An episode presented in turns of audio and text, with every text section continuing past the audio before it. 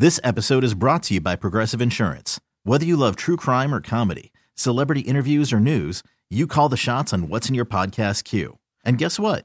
Now you can call them on your auto insurance too with the Name Your Price tool from Progressive. It works just the way it sounds. You tell Progressive how much you want to pay for car insurance, and they'll show you coverage options that fit your budget. Get your quote today at progressive.com to join the over 28 million drivers who trust Progressive. Progressive Casualty Insurance Company and Affiliates. Price and coverage match limited by state law. You could spend the weekend doing the same old whatever, or you could conquer the weekend in the all-new Hyundai Santa Fe. Visit HyundaiUSA.com for more details. Hyundai, there's joy in every journey. G&D on the fan all over DC and in Richmond, wherever you are on the Odyssey app. Remember to kick off your future with the law firm of Condori and Murrah. They can help protect your assets, update your will and trust, schedule a free estate planning strategy with one of their Fairfax-based attorneys. Visit kmlawyers.com, mention the show, score yourself a discount. That's kmlawyers.com. Two chances today for you to win tickets to go see the Wizards. The first of those opportunities right now at 800 636 1067. Caller number 10. Congrats. You're winning a pair of tickets to see the Wiz and the Nuggets. Get to see the Joker Sunday, January 21st, Capital One Arena. Kids Day at the arena presented by Ticketmaster. The first 5,000 fans are going to take home a G Wiz squishy. For tickets and more event information, go to thefandc.com slash contests. You got another chance to win at 6 o'clock this evening when we talk to our buddy Mark Schlereth. But right now, let's go to the BetQL guest hotline. Bet smarter to beat the books. Download the BetQL app. Visit betql.com. Robert Mays, the Athletic Football Show, joins us on the fan. Robert, thanks for a few minutes. How are you? Doing well, guys. How you doing? Doing very Good, well. Uh, before we get to this weekend's playoff games, I actually want to start with the coaching cycle. Uh, when's the last time we had this much star power? Not sure where these guys end up or if all of them get jobs, but Jim Harbaugh, Bill Belichick, Mike Vrabel available. This is abnormal, right? Yeah, it's abnormal and it's almost like a perfect storm. The amount of things that had to fall into place for this to happen is kind of wild. You know, Bill Belichick and Pete Carroll, obviously in their 70s. What happened with Tennessee, where they try to get everything they can out of that aging core with Ryan Tannehill and Derrick Henry. It falls short. They lose an offensive coordinator, two offensive coordinators during Vrabel's time. They fail to really replace them.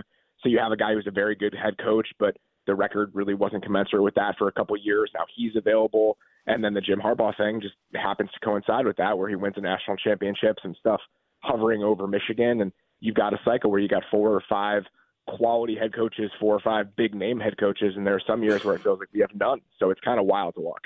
So usually we get the, the usual array, Robert, of of hotshot young offensive assistants, and there are a couple, I guess, in this cycle. Bobby Slowik comes to mind, but it's it feels like there's not as much interest for the Shane Waldrons, the Brian Callahans, guys that have, you know have done a lot with not that much. Uh, you know, Canales in, in Tampa Bay. Why do you think that is? Is it because they're getting overcrowded or overshadowed maybe by the star power? I think it's a combination of things. I think that the Shanahan McVay tree has been well picked over at this point.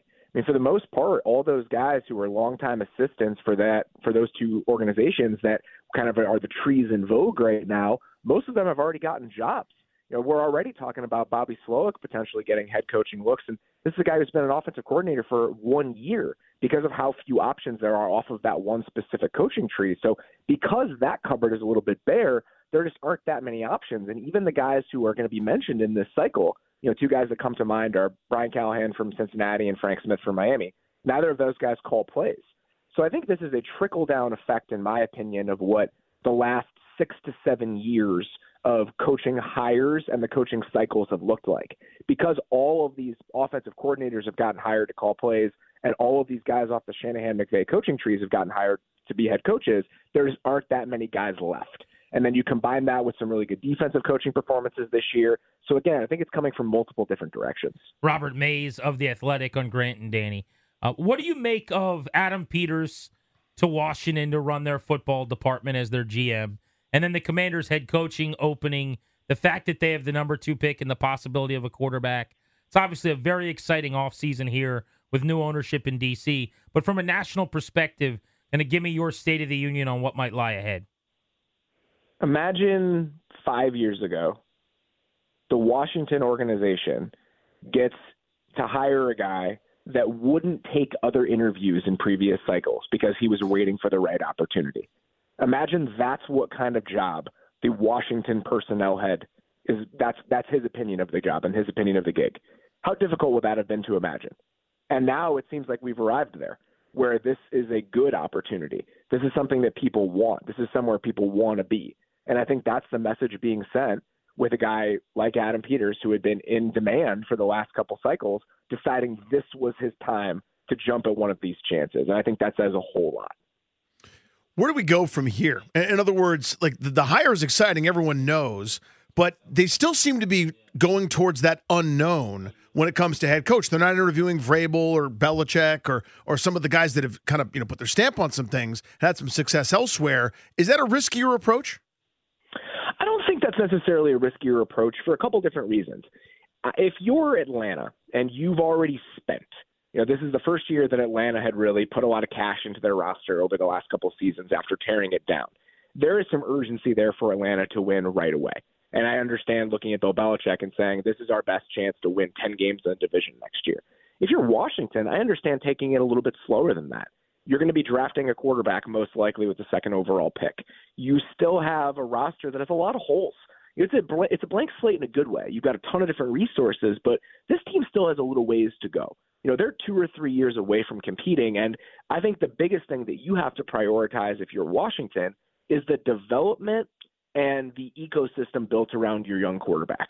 And if you look at the job that Bill Belichick and Mike Vrabel have done over the last couple of years, that's not necessarily where I would turn. I think those are guys that are better options for teams that have 2024 playoff aspirations, and justifiably so with Washington, I can understand wanting to go a little bit younger and understanding that your runway to this thing is a little bit longer than it is for some other teams. Robert Mays is with us on the fan. One last uh, question, kind of about the offseason and coaching before we get into the playoff divisional round coming up this weekend with two games on Saturday and a pair on Sunday. The two jobs everyone's wondering about after the fallout of this past weekend Mike McCarthy in Dallas, Nick Sirianni in Philly do you think either of those guys gets fired? The Cowboys are so hard to pin down because for so long, I, I, people classified Jerry Jones as somebody who would make this sort of decision. He'd fire a coach after the guy won double digit games in the division. And in reality, he's been the opposite of that. He's been very patient with his coaching decisions for the most part. Garrett, Jason Garrett was there for nine years. Jason Garrett had a lot of fits and starts during his tenure there. So Jerry Jones has been more patient than I think most people give him credit for. I think the change there is that this is a competitive roster, it's a playoff caliber roster, and he's getting a little bit older. So I could understand him looking at the results at the end of the season and just saying, we need to do something to change this. We can't have these moments during the regular season that feel promising and then peter out in the playoffs and get our doors blown off every single year. Something has to change. In Philadelphia, it's just harder for me to get there. This is a team that went to the Super Bowl last year. It's only been three years of Nick Sirianni. Both of his coordinators got hired away, and that's one of the biggest differences. Is that Mike McCarthy sent Kellen Moore out of town. Both of Nick Sirianni's coordinators got hired away to be head coaches. So with Philadelphia specifically, I think that they have a lot of soul searching to do with some of the holes in their approach and what the offense looked like against teams that really like to bring a lot of pressure. But I think that's more about building out the staff, building up certain answers to what your offense looks like. I think firing him would be a big step. That would surprise me. The McCarthy one wouldn't necessarily surprise me. All right, let's get to the games this weekend, Robert. Let's start chronological. Texans at Ravens. This Texans story, it feels like house money. They're they play hard. CJ Stroud's a star, but you know people have been overlooking Baltimore all year, and they've been outstanding. How do you see it? It's a great matchup. Uh, CJ Stroud against this Ravens defense is maybe the thing I'm most excited to watch this weekend, just based on the way that he's playing. The problem is this Ravens defense has done a phenomenal job against offenses in this general universe. You think about what they did against the Niners, and so many of the ideas that the Texans are trotting out come directly from that Niners offense. So, and that's the difference between the Ravens and the Browns, for example. If you look at a ton of metrics and which defense has been the best in the league this year, the Ravens and the Browns are one, two in pretty much anything you look at. The Browns are an are a defense that's easily solvable. They play a lot of man coverage. They're easily manipulatable. They're a little bit predictable. They really rode their talent to their results. The Ravens are the exact opposite of that. The Ravens are going to throw so much stuff at you. It's like a junk ball pitcher. And they've been really successful against these sorts of offenses. I mean, they faced a gauntlet in the back half of the season. They played the Niners, the Rams, the Dolphins, and now they get the Texans. And those offenses are all from kind of a similar world. And I think that Mike Macdonald and that Ravens defense has answers to that sort of system that a lot of other defenses in the league just haven't been able to find this year. Packers 49ers is the second game on Saturday in the primetime window. They're in San Francisco, the other of the one seeds. Green Bay blew out Dallas. This is a matchup of you know a mentor and a mentee, right? Matt LaFleur, Kyle Shanahan. We had them here in the nation's capital, and Jordan Love looks like the real deal. What do you make of this game? It's hard to not be excited about what the Packers offense looks like right now. And I say I could see them still moving the ball pretty well. They're playing an elite level. Jordan Love's playing at an elite level. It's just hard for me to imagine this Packers defense slowing down the Niners really at all. The Packers defense has specific weak points, especially down the spine of it. They're rotating linebackers. They've had very few answers at safety the entire year. There is no offensive coordinator, no play caller in the NFL that is better at finding those weak points and exploiting them over and over and over again than Kyle Shanahan is. So even if it's easy to be optimistic about where the Packers offense is, I still just think that the Niners offense is going to have their way with Joe Barry in that unit. Robert, next game on the docket. Buccaneers, Lions. The, the, I just felt so happy for so many Lions fans that I know. It just you could feel the release and the electricity in that building. But this Tampa team, I've always liked Todd Bowles as a coach. I know he gets beat up an awful lot, especially when it comes to calling defense. They blitzed Philadelphia. It felt like every single drop back. I bet you they do something similar to try to uh, bother Jared Goff. How do you see this one? Interesting because they played earlier this year, but it feels like this is a different sort of Bucks team than the one that we saw earlier in the season, especially on defense. They've been banged up on defense for a good chunk of the season. There were guys in and out of the lineup. Devin White got benched at one point. He's been playing much better since then. I think that some of their younger pieces defensively have really stepped up, whether that's Yaya Diaby or Calijah Kancey. So I'll be curious to see what the game plan is from Tampa's side of this because the Lions offense is so good and the Lions offense is so well designed, well coordinated. I wonder if we're going to see a hyper aggressive approach from Bowles where he's just saying, you know what, we're going to throw every blitz we have at them and just live and die with that sort of variance. And I think that's probably the right approach. And we'll see what happens because Jared Goff has actually been pretty good when teams have sent extra bodies at him. So I think the Bucks' best chance here is just to kind of dirty this game up and see how it goes. I do think that the Bucks offense against the Lions defense, that's one area where I think that the Lions defense is playing well enough to give the Bucks problems. The, the Eagles defense is such a mess right now that the Bucks move the ball pretty well. But you look back at the previous couple games that Tampa played, it's not like this offense is clicking on all cylinders. Baker Mayfield's been better than we thought he was going to be, but I think that's all relative compared to how you would look at them with the rest of the other offenses that they're going to have to play against in the NFC. Brings us to the grand finale. The wait ends for Kansas City Buffalo around earlier than we've seen it uh, and expected it maybe in the past. 6:30 East Time kick on Sunday afternoon. This is the only game odds makers feel like it's going to be tight. Two and a half point line. Bills favorite at home. We've never seen Mahomes go on the road in the playoffs and have to knock a team off. As much as I love the Bills, you can't be more injured than they are, especially after this past weekend. So I don't know what to do with a pick in this game. How you feeling? It's really tough with them on defense. I mean, they've got injuries throughout their entire back seven and hopefully they get closer to health than they were last week. I think Rasul Douglas said he might be able to play and couldn't last week. It's only a sprained ankle for Terrell Bernard, so we'll see what the timetable on him is. That's the one thing that really makes me worry about the Bills in this game. If they were at full strength on defense, their defense has been playing much better. The offense is so much more flexible and versatile than it's been in years past that I actually have more faith in them than I probably have compared to previous seasons.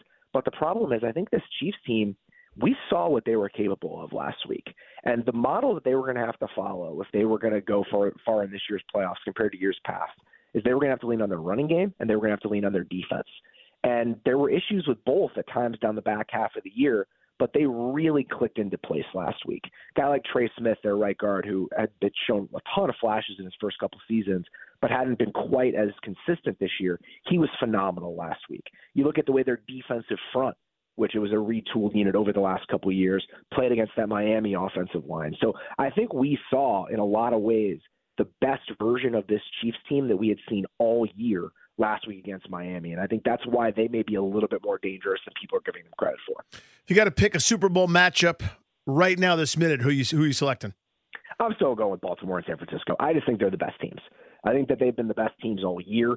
I think that the what those teams can do on offense and defense, the maturation that we've seen from the Ravens offense under Todd Monken, obviously year one in a new system, you got to sort through that, figure it out. They've really come into their own. Lamar's playing fantastic football, and I truly think they have the best defense in football. And then you go to the flip side, the Niners have been unbelievable this year.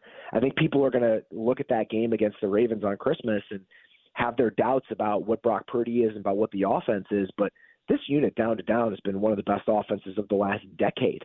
And that didn't change because of one game. And it's not like their defense was full of slouches either. So I still think that if we're being honest, those teams are cut above everyone else.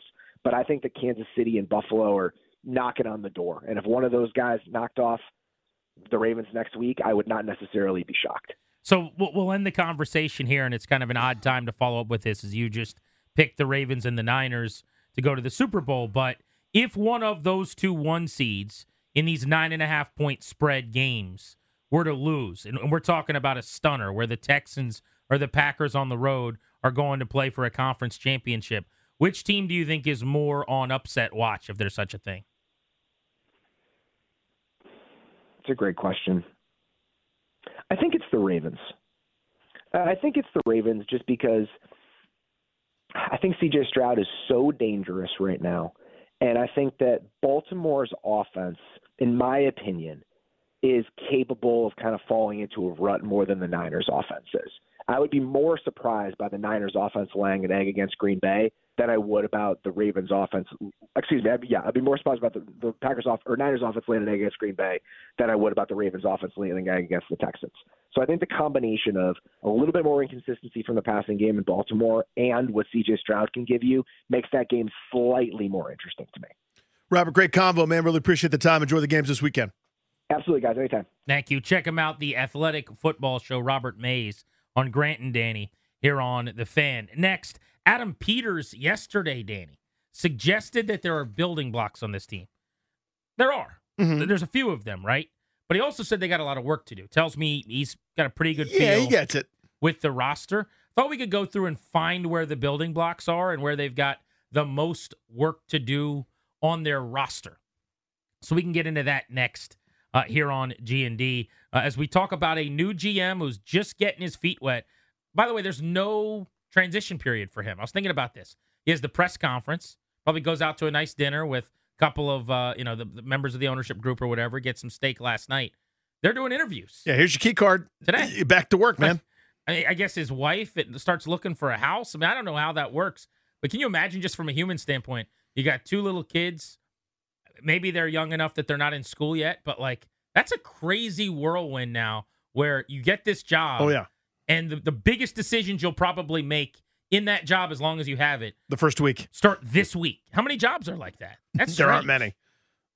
We'll get to that next on Grant and Danny here on the fan.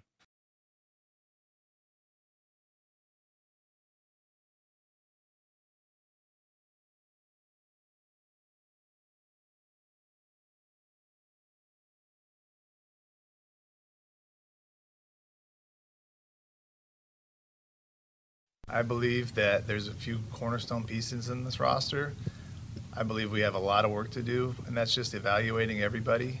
And that's going to start with the coaches. When the coaches come in, we hire a head coach. We sit down together with the personnel department, and we sit down and, and evaluate everything and figure out where we need to be. So that's an ongoing process. I've, I've started a little bit, but we have a lot of work to do, David. That was Adam Peters at his introductory press conference yesterday get into that comment and who some of the foundational building blocks are on this commander's roster in just a moment. Welcome back to Grant and Danny on the fan. We're about 35 minutes away from the top of the hour and the Beltway Blitz. I wanted to remind everybody that Charlie Lindgren, the Capitals' top goaltender this year, will be joining us on the Beltway Blitz. We have a lengthy conversation scheduled with him, so we will give you the latest on some of the other teams you care about in town. To kick off the segment, we'll go rapid fire and then we'll leave the meat of the bone in that segment for Lindgren to talk about his really impressive year with the Caps. He's been he's, unreal. climbed to the top of the depth chart ahead of Darcy Kuemper. Although last night was a lot of fun. I was out, out at Capital One Arena. A lot of listeners last night. Uh, uh, Caps, Nats, and all the you go to local games around here. There's a lot of listeners there, obviously.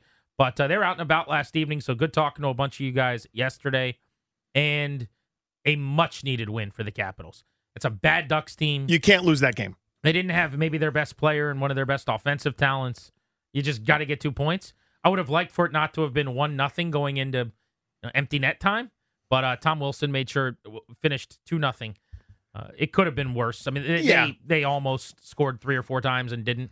The Ducks didn't have much going for much of the first two periods, but That one Darcy Kuemper toe save on a Yeah. reaction was pretty special. he made a couple of massive saves. Otherwise, it was kind of clean in front of him. But a 24 save shutout will make you feel really good when you need it. Indeed. No style points right now for the Caps. I don't think they've got style points in them. This is this is you know Dale Hunter would be proud. This is grimy, dirty. We're winning this thing. You know, one nothing. They're not scoring No, they don't. They don't do that. Here's some good news. I heard Carbs on the Junks today. Spencer Carbery said Alex Ovechkin could be back in their next game. So they play tomorrow night against the Blues, and then they play Saturday against the Blues. He said Ovi's going to play either Thursday or Saturday. He'll play in one of those games. He'll return from his lower body injury that they haven't really given, as they do in hockey, any information on. You don't have much information there from the hockey injury. Uh, but can I say this about Spencer Carbery? You're allowed. So my number one seed for post game locker room speeches right now is Dan Campbell. In fact, Darius, if you can grab Dan Campbell, oh, I tweeted a video. I don't know if he cursed or not. You might have to just give that a quick listen. Um, and maybe they would have already bleeped it out if, if the Lions put it out. But my number one coach in a post game winning locker room speaker right now is Dan Campbell. I just think he it's him in his element at his best. Maybe it's just because I'm a sucker and I love the guy. I get steamed up for carbs after a win. To me, his, hi- here's his bit. This is what I've gleaned. He goes around the room and just says things that he liked about the game Mhm. in a way that, like, you and I, when we do the Attaboy segment or Game Balls and Gassers, he's like, Hey, I wanted to say Dowder, way to lay out in front of that puck and take one off the shins. And everyone's like, Yeah. And he's like, Yeah. Lindgren, I thought you had a real good effort there behind the net. Made sure we got the puck out clean. Ah. And he'll just like reference six or seven things that went well in the game. Then he'll toss a puck to somebody and everyone will go nuts. I like Carbs post game winning speeches. I think he's good at it. Good observation by you. I'll take that. Yeah, that's Caps that's do a, a good job putting those out. it's an underrated skill, by the way. You know, it's where it's like I, I can picture so many different times where we won the game and it's, yep, okay, see you guys tomorrow. You know, make sure you're dressed for the bus. It's like, come on. This was MCDC, Motor City Dan Campbell, after the Lions advanced to round two of the NFL playoffs. We play next Sunday back here at home, guys.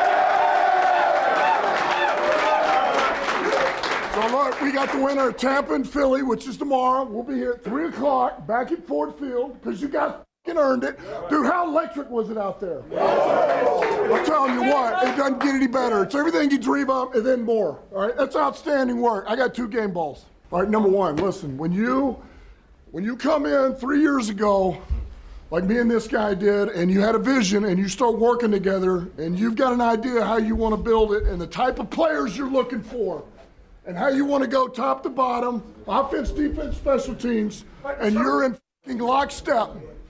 You're in fucking lockstep. I'm telling you guys, it's a shitty business. It ain't always perfect, but we, but we do a pretty good job, right? But without this fucking guy right here, man, Brad Holmes.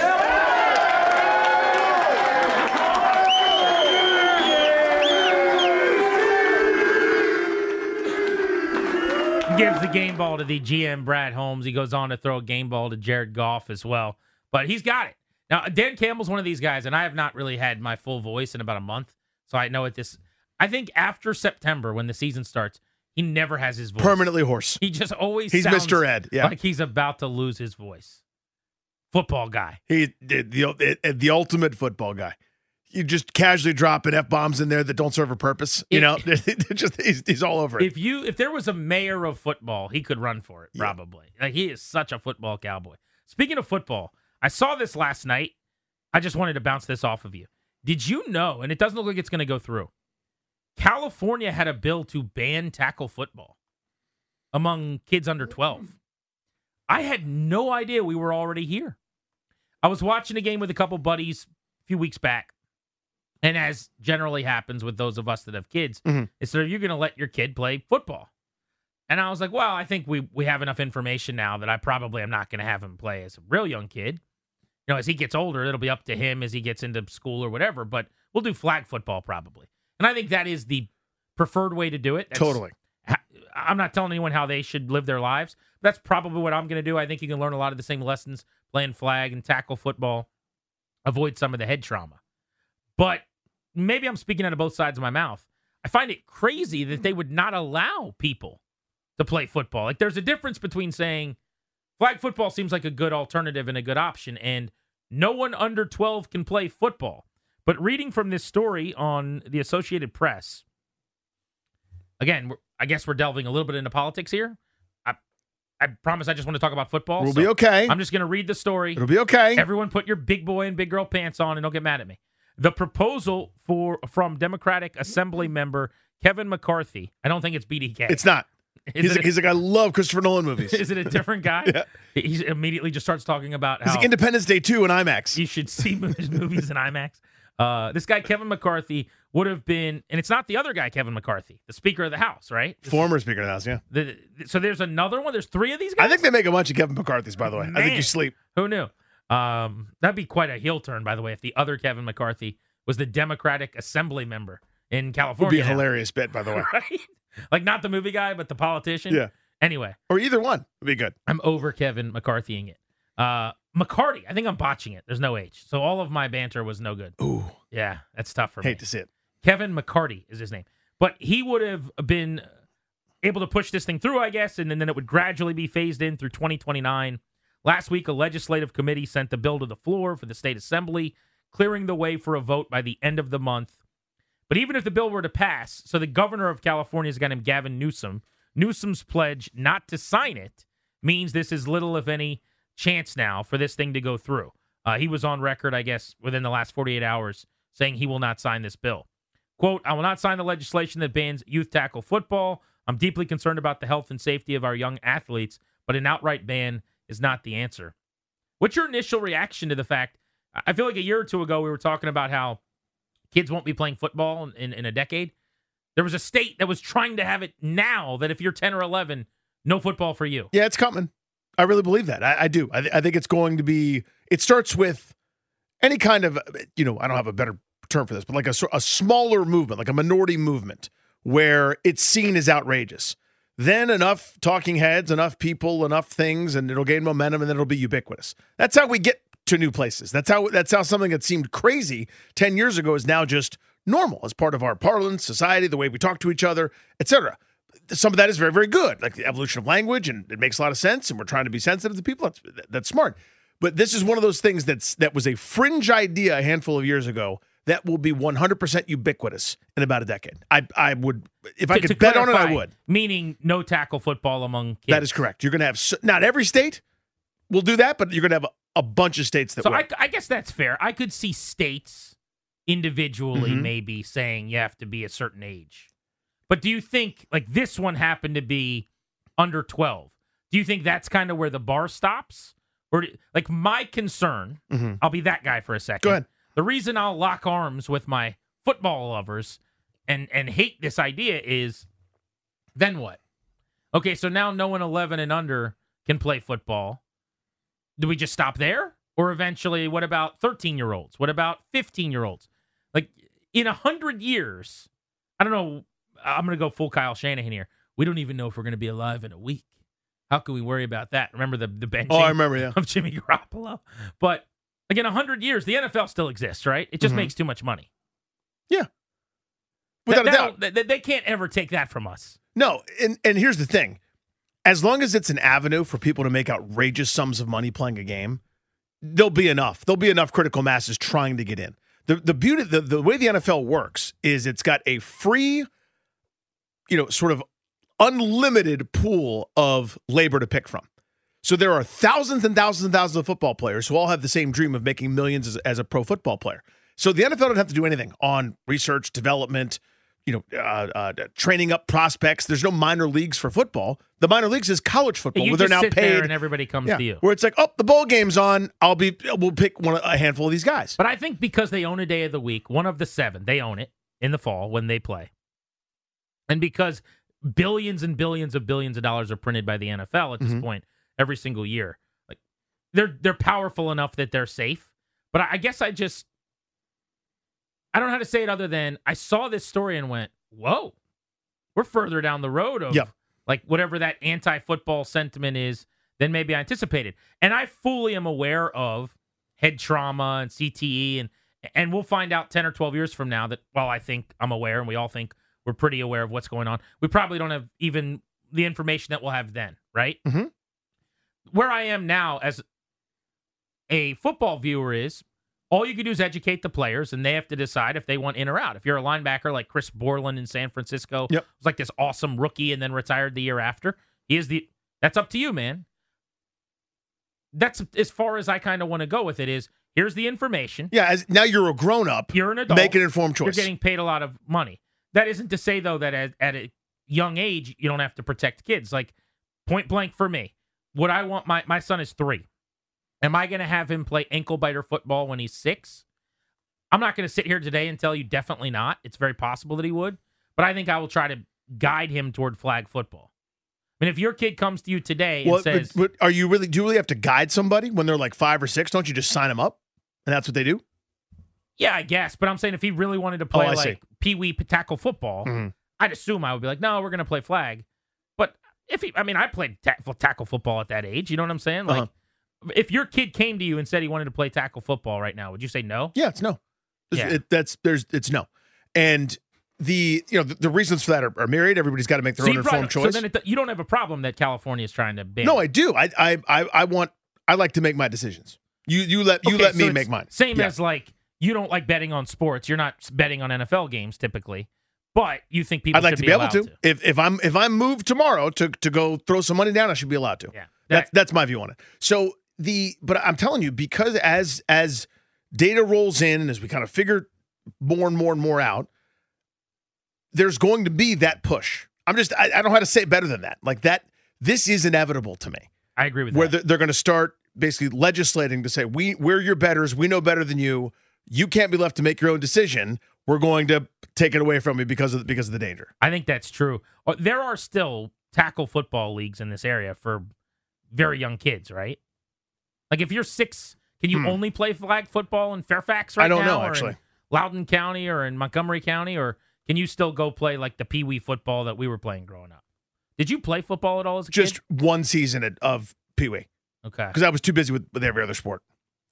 So I, you know, so I don't know how the- youngest you can be. I mean, I know that when you start to get into middle school, they had like uh, they used to have you know 105 or less versus unlimited. You know, they did it by weight. So Yeah, like that some big diesel seventh grader who was 125 pounds, you know, at five five wasn't going up against like you know uh, puberty Peter that Yeah. hadn't had a chance yet. Guy with the Yeah. Charlie Lindgren's mustache. Yeah, it's getting knocked into next week. What's your line of demarcation for like my mind? I'm thinking in maybe JV is when I would say, yeah, you could go play tackle football.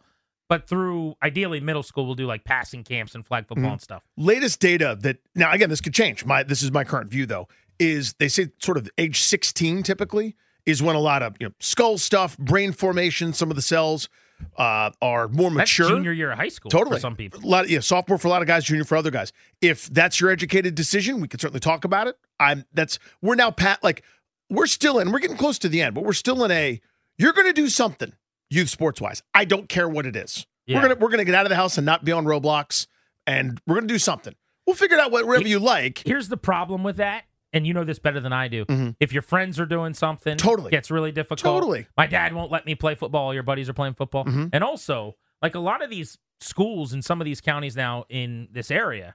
If you're not playing middle school JV, like coming up with that group, Mhm. you're way behind. Now, I'm not saying that that's why you make the decision.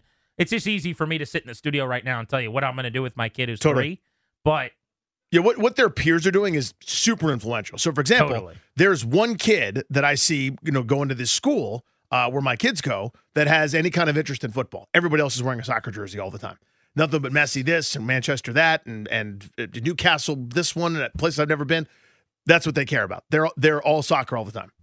Roy Kent fans. I love Roy Kent. Roy Kent. Roy Kent. Double play is next. What's going on in our lives? Nothing to do with sports. If you have a reaction to our conversation, by the way, or any thoughts on what we're just talking about with youth football, we'd love to hear from some people that have more information on it uh, in their lives that, than I do in this area. 800 636 1067. We're going blitzing. Charlie Lindgren of the Capitol stopping by top of the hour at 4 on G&D.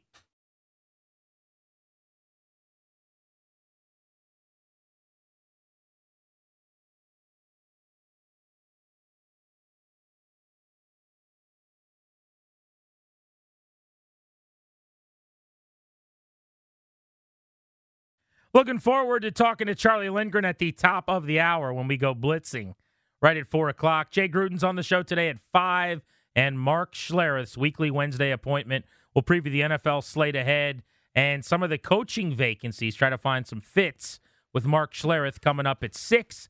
That's when we're giving away another pair of Wizards tickets. It's a great game. You're going to see Joker at Capital One Arena. So if you want those tickets, you better be listening at 6 o'clock. Before we get to our double play, a couple people wanted to hop in on our convo on youth football. Uh, a proposed ban in California of anybody under 12 years old playing tackle football. The governor, Gavin Newsom, uh, says he's going to shoot this down. He's not going to uh, force it through. He's not going to allow it to go through. So for now, I guess uh, there's not going to be any states banning it, but it's 2024 barely, and you're already seeing this. Danny and I were uh, reacting to that news. Michael is in the district. What's up, Michael? Hey guys, um, my name's Michael, and I'm an older guy. I'm 74, almost 75 years old. I went to college on a football scholarship. I'm an African American male. I chose my career as I was eventually became the commissioner for Pop Warner football. And what I saw was a demographic shift, not shift from from from African Americans, shift from old from richer communities who decided once the CTE information came out, they were going to make the decision. They couldn't make that decision for their children, that they were no longer going to play football. And the Post has done a series on this where the demographics have totally shifted. It has not shifted in the urban community. I, when I was commissioner, I already had eight, already had eight, tens, and on up. The pressure on me was for six year olds. I did not want that. I got pressured into it. Why? Because in our community, scholarships are still viewed as a way to go, to better yourself through football, football and basketball. That's the way to go to college. It was not. It's it was worse when I came up in the '60s, but it's not a whole lot better now. It's still the priority for these young children, black males, young black children, to play football and get scholarships. It's just that kind of pressure. It's not the same kind of pressure in other communities. And that's what I want to get across. Um, the demographics, the stories in the post, I would urge everyone to go back and look at it. Might be interested interested in the subject matter. I too was surprised about what happened in California, and yes, I do agree it's going to happen more. But there's going to be a divide from the urban communities versus suburban communities on this topic. Thank you for letting me talk. Appreciate you, man. Thank you. I I wouldn't now. Obviously, I couldn't speak to that specific experience, but it's I wouldn't say it's just urban. I think it's probably all around the country. There there are places like that aren't urban at all in Texas, where it is that, that'll never get banned. they will have the Pop Warner kids out there, pads thumping late into the Friday nights. When I visited, uh, uh, or went on my dude's trip in uh, middle of Arizona, Friday night lights, man. We we happened to be there and watch some of these kids out there tackling each other in full speed, and it was it was a sort of a lifestyle thing. So there are going to be places that aren't just what he's talking about. I, I, do think that's a thing, by the way. It's absolutely a phenomenon. But there's also places where it's intrinsic and ingrained that you're just not going to see it go away. Yeah, that soon. was very enlightening, and it's. I mean, he's living it. He's talking totally. about it as absolutely commissioner and what he sees, and, and on committees for youth football. To me, it may be less. I, I think to, what resonated with me there, and seeing some of the post stuff. If you have the means where maybe the scholarship isn't necessary, or it's some kind of a socioeconomic thing, right, where uh, the, the priority may not be on the scholarship. We could see people with those options playing football less, if that's what he's saying. I think there's probably something to be said for that. But I just wonder where the line is where at some point it becomes a big problem for the NFL. If you're sitting here saying, yeah, my kid's not going to play football. Now, what about in high school? We could talk about that. Okay. But also, my son's in no danger of going to the NFL. Exactly. But if me and you and CK we're all sitting here and we're going, yeah, I'd rather my kid not play. We'll see. You know, that's kind of our thought. Mm-hmm. My point is, how many people have to be thinking like that before it is a problem for the NFL? Because when I was a kid and you were a kid and our boss was a kid, and this was not even a conversation. I wanted to play football. It was just like playing basketball or baseball or anything else. What about hockey, which is a violent physical sport?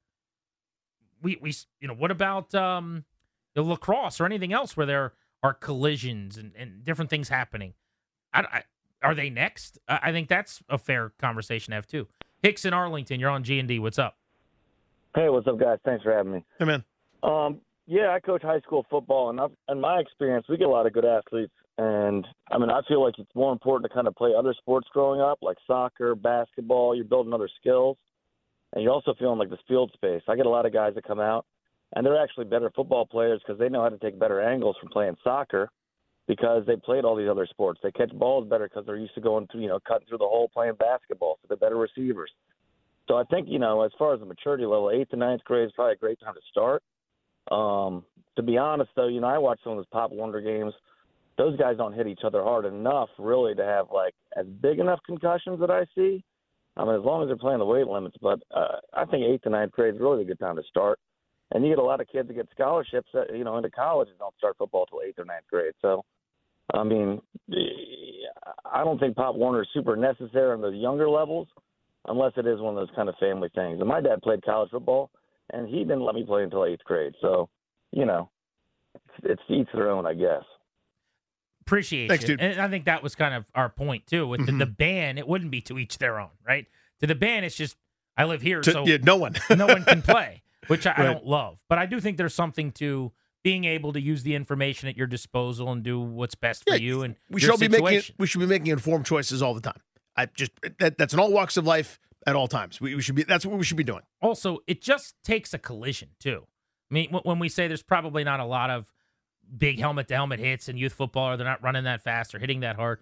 It takes just an awkward collision. It takes landing and hitting your head backwards, and you, you get your bell rung. Like the idea of how fast someone's going and how hard they're hitting, you can't avoid that. We we found out even at the NFL level that practices with those little concussive. it- Mhm. it's not like you actually get a concussion, but the banging of the helmets Yep. at the line of scrimmage in practice. That's why they wear these shells now. That that's worse in some cases than getting drilled by a safety helmet to helmet. Well, it's also translated to, to other sports too, right? Where you know the the minor trauma that adds up to the big trauma, which is kind of the nature of the uh, of the CTE and, and those investigations and some of the data and science that has gone that way. It's led to soccer leagues banning headers for kids until they get to a certain age. That that was ubiquitous. Hit you, the ball's bouncing. Are kids allowed to do headbutt like in the league your kids are in? uh uh no, there's no heading of the ball. Really? Yeah, that, I I mean, I knew that was a. I know that that's a thing, and it's been written about, and Abby Wambach's big on that. I didn't know that was actually already a rule at the youth level. It's not for a couple of years. I think that they'll eventually be allowed to, and there's some science behind it.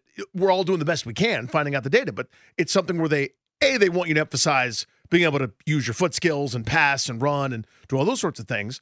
But they also don't. They want to limit those head-to-head contact or head contact type things. Hmm.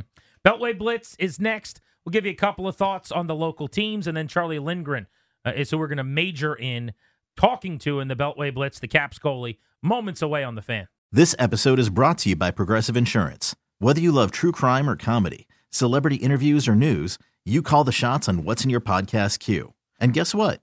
Now you can call them on your auto insurance too with the Name Your Price tool from Progressive. It works just the way it sounds. You tell Progressive how much you want to pay for car insurance, and they'll show you coverage options that fit your budget. Get your quote today at progressive.com to join the over 28 million drivers who trust Progressive.